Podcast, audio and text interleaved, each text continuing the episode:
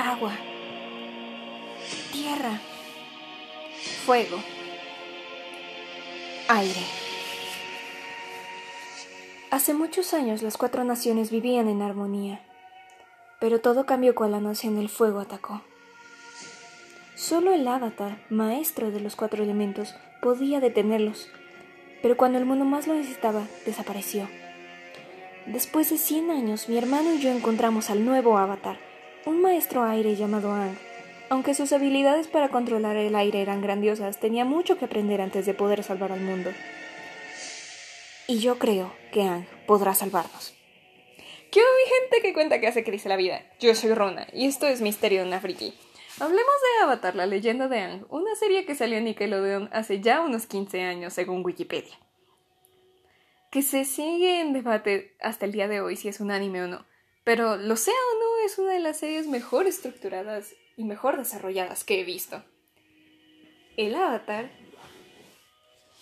En este universo, el mundo está dividido entre maestros y no maestros. Y me refiero a... No, no a los que enseñan en las escuelas, a que son personas que pueden controlar un elemento, ya sea agua, tierra, fuego o aire, y también los no maestros, que son personas como nosotros que simplemente no controlan ningún elemento. Y luego está el avatar, que puede controlar los cuatro elementos. El avatar se podría decir que es casi inmortal, y me refiero a que va a reencarnar una y otra vez siguiendo el ciclo de fuego, aire, agua y tierra. Y me refiero a que nace como otra persona, pero puede comunicarse con sus vidas pasadas en busca de ayuda o consejos. Nuestro protagonista es Ang, un chico que es maestro aire, y cuando tenía unos 12 años se enteró de que era el avatar, para todos era una verdadera sorpresa, ya que se sabía que sería un nómada aire, pero no quién. Además de que normalmente se les hace la prueba a todos de si son el avatar o no cuando cumplen 16 años. Pero corría el rumor de una guerra que solo el avatar podría terminar, por eso les hicieron la prueba a todos sin importar su edad.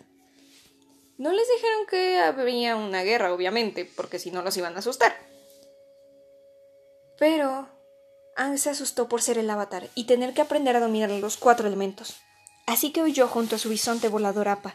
Cuando estaban cerca del Polo Norte, una gran tormenta los estaba amenazando.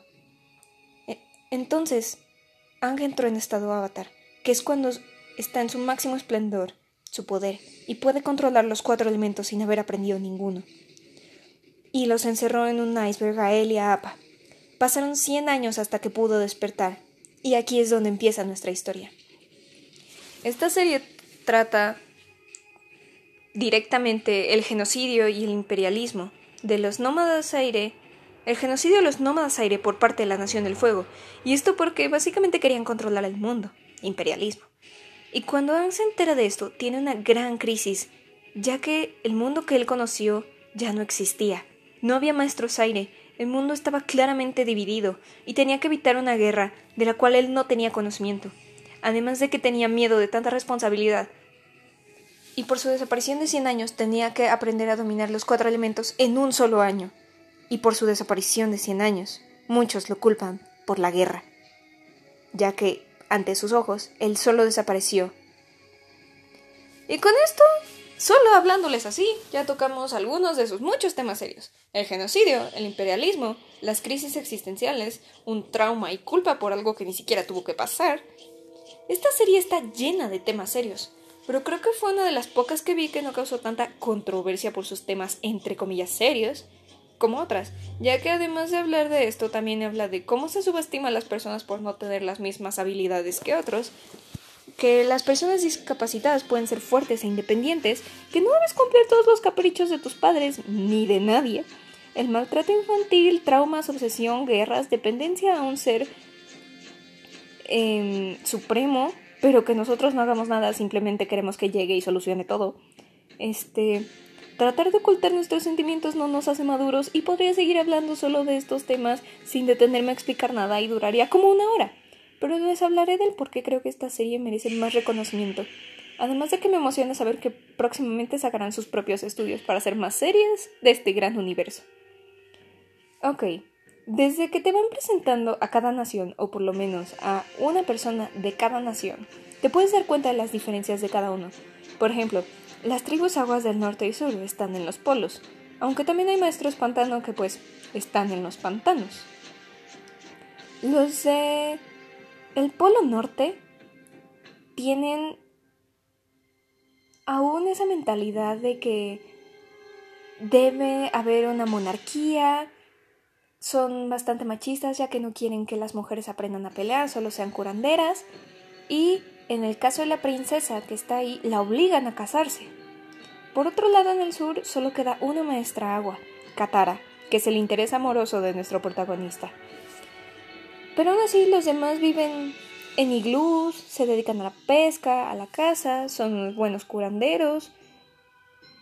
Pero lo que estos no saben, o por lo menos no sabrían hasta el, el final de la primera temporada, es que ellos tienen una gran afinidad con la luna, ya que el agua está directamente relacionada con la luna y los espíritus de los peces koi, que son sus maestros originales, están directamente relacionados con la luna. Los del Reino Tierra viven cerca de bosques y tienen una vida bastante buena.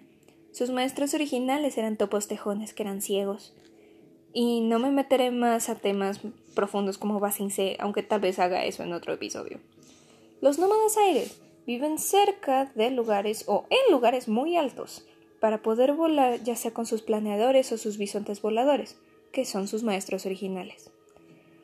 Además de tener una vida muy tranquila, minimalista y pacifista, aunque la mayoría son vegetarianos. Y esto lo hacen por simplemente respeto a la naturaleza. Y todos tienen un gran contacto con el mundo espiritual. La Nación del Fuego es la única de estas que usa el término nación. Digo, sí, me refiero a ellas como las cuatro naciones, pero es para simplificarlo. Porque son tribu agua, nómadas del aire, reino tierra y nación del fuego. Ellos tenían una gran conexión con los dragones y el sol, ya que los dragones eran sus maestros originales. Y algunos, por estar establecidos como nación, tienen complejo de Dios. Ahora sí, hablemos de lo bueno. Los personajes. Creo que están muy bien escritos y tengo que admitir que hubo solo un momento donde me desesperé y fue casi al final. Pero les voy a hablar un poco de ellos. Ang, al inicio, solo parece un chico que quiere solucionar todo con una canción y un abrazo, que además tiene un gran conflicto existencial, pero lo vemos madurar y crecer. Y cómo, a pesar de que ahora se ha vuelto un poco más frío. Tiene claro sus principios y lo que cree que es correcto para él y para el mundo. Katara. Sí, sí, hay un meme, un chiste local de mi madre también y lo que quieras. Pero hay muchísimas imágenes sobre su avance como maestra agua. Y sobre todo como la última maestra agua originaria del Polo Sur. Pero tenemos que admitir que me molesta. Me molesta que la desacrediten por ser sentimental sin importar el género, todos tenemos emociones y eso es perfectamente normal. Y veo que si un personaje masculino es un poco emocional, no le dicen nada, pero si una chica tiene un momento de una crisis o lo que quieras, la desacreditan y eso me molesta. Perdón, me dejé llevar, pero aclaremos, creo que es una gran maestra y un buen personaje. Soka. Al inicio se nos presenta como el único protagonista masculino sin poderes, y que parece ser un intento de guerrero y protector de Katara, y que solo sabe hacer chistes malos, pero es un no maestro completo, ya que para el final de la serie tiene conocimiento del modo de pelea sin elementos de cada una de las naciones, además de que se vuelve un gran estratega y un miembro realmente importante del equipo Avatar, además de que es un personaje cómico y sumamente querible. Toph, la miembro más pequeña del grupo Avatar, pero a mi parecer la mejor maestra tierra de su mundo. Ella es ciega y con solo 12 años desarrolló varias ramas de la Tierra Control, tales como el Metal Control, el sentido de ecolocalización, creo, y si no es sismolocalización, además de ser de las pocas personas que en esos tiempos, por no decir la única, que aprendió directamente Tierra Control de los maestros originales, los tejones topo. Y que, igual, con 12 años, siendo una niña básicamente, mantuvo toda una biblioteca que estaba casi completamente enterrada en la arena, a flote, para salvar a sus amigos. Suki, la primera chica del equipo Avatar que no es maestra, pero es una gran guerrera Kiyoshi, que por si no lo saben, es un arte marcial que está inspirada en el capoeira. Ella es una gran artista marcial, la líder de las guerreras Kiyoshi, un personaje muy poderoso, hábil y realmente carismático. Zuko, al inicio se lo veía como el enemigo inmediato de Ang, ya que su padre lo exilió por no ser fuerte y le dijo que no tenía honor. Pero conforme nos van contando poco a poco el resto de su historia, vas empatizando con él. Además de que es guiado en toda o casi toda la serie por su tío Airo. Y hace un cambio tan drástico que se vuelve uno de los amigos más cercanos del equipo Avatar. Airo. Él creo que es el mejor personaje de este mundo, porque aun cuando es un maestro fuego, con el título de Honor del Dragón, apodado como el Dragón del Oeste por un ataque particular, es un personaje muy amable, el más amable de este mundo. Me refiero a que no importaba tu nación, ni origen, ni rango, ni si eras maestro o no. Este amable señor siempre te ofreció una taza de té, además de un gran consejo y una lección de vida que jamás olvidarás. Y el señor del fuego Osai. Él simplemente quiere dominar al mundo.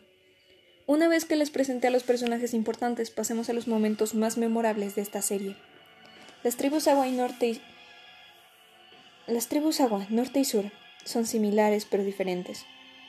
Los del sur tienen su vida modesta y los del norte tienen aún una monarquía, así que son polos opuestos, literal y figurativamente. Cuando Katara enfrenta a Paku, quien creímos que iba a ser el verdadero, el primer maestro agua completo para Ang, se rehúsa a enseñarle el agua control como arma y defensa a Katara le dice que por ser mujer ella solo debe aprender a ser curandera. Y me gusta cómo la enfrenta, ya que dice que si quiere aprender a curar, pero que también quiere pelear, ya que quiere ser alguien con quien puedan contar a la hora de defender a Ang o a alguien inocente. Por otro lado, el reino tierra, Basing Se, es la ciudad principal. Tenían una gran negación sobre la guerra, eliminando a las personas que hablaban sobre esto, haciéndoles un lavado cerebral, y si no funcionaba eso, los desaparecían. Toff cuando enfrenta a sus padres, sobre que es una verdadera maestra tierra, la mejor de su universo, y que quiere ser por lo menos más independiente, ya que el hecho de que sea ciega no implica que no pueda ser una persona funcional y que no deben tratarla como una bebé o como una inútil. A pesar de que sus padres están enojados al inicio por esto, me gusta como Toff dice Sí, yo los quiero mucho, pero quiero ser libre, Soka. Cuando llegan a la isla Kiyoshi, después de ser avergonzado por Suki, deja de subestimar a las mujeres por su fuerza, e incluso le pide a Suki que le enseñe todo sobre ser una guerrera Kiyoshi, y esto involucra las burlas que le hicieron por usar un vestido y maquillaje. La transformación de Zuko.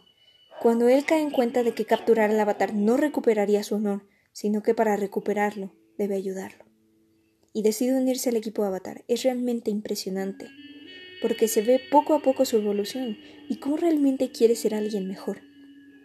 El genocidio de los maestros aire por parte de la Nación del Fuego, simplemente por miedo a que el Avatar lo pudiera vencer, pero que Ang pudiera encontrar la solución que dejara a todos tranquilos, incluyendo a su propia conciencia. Bien, espero que les haya gustado este episodio.